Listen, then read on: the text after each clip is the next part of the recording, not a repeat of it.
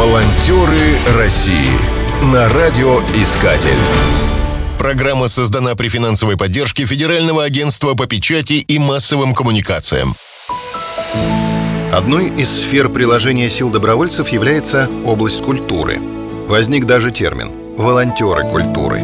Планируется, что к две тысячи двадцать четвёртому году таковых будет более ста тысяч человек. Их помощь требуется музеям, театрам, библиотекам, архивам и другим подобным объектам. В нынешнем году в рамках реализации нацпроекта «Культура» впервые проводится конкурс волонтерских проектов в сфере культуры.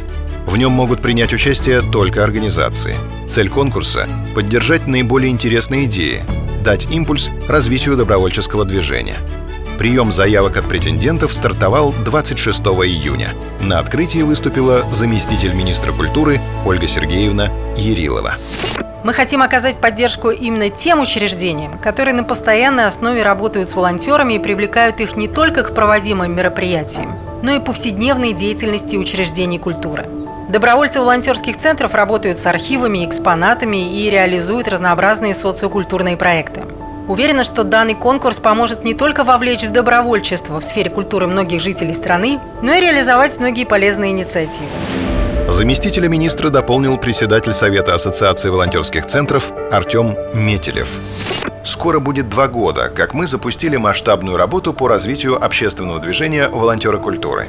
Уже в шестидесяти пяти регионах действует сообщество из тысяч ребят, кто восстанавливает объекты культурного наследия, помогает в музеях, реализует социокультурные проекты.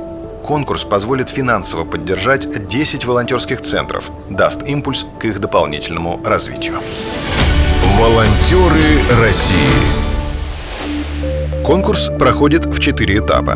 На заявочном этапе необходимо зарегистрироваться на сайте Добро точка ру и заполнить заявку. Заочный этап предполагает проведение информационной кампании. Очный – выступление участников с презентациями. На завершающем этапе жюри подводит итоги и определяет десять победителей.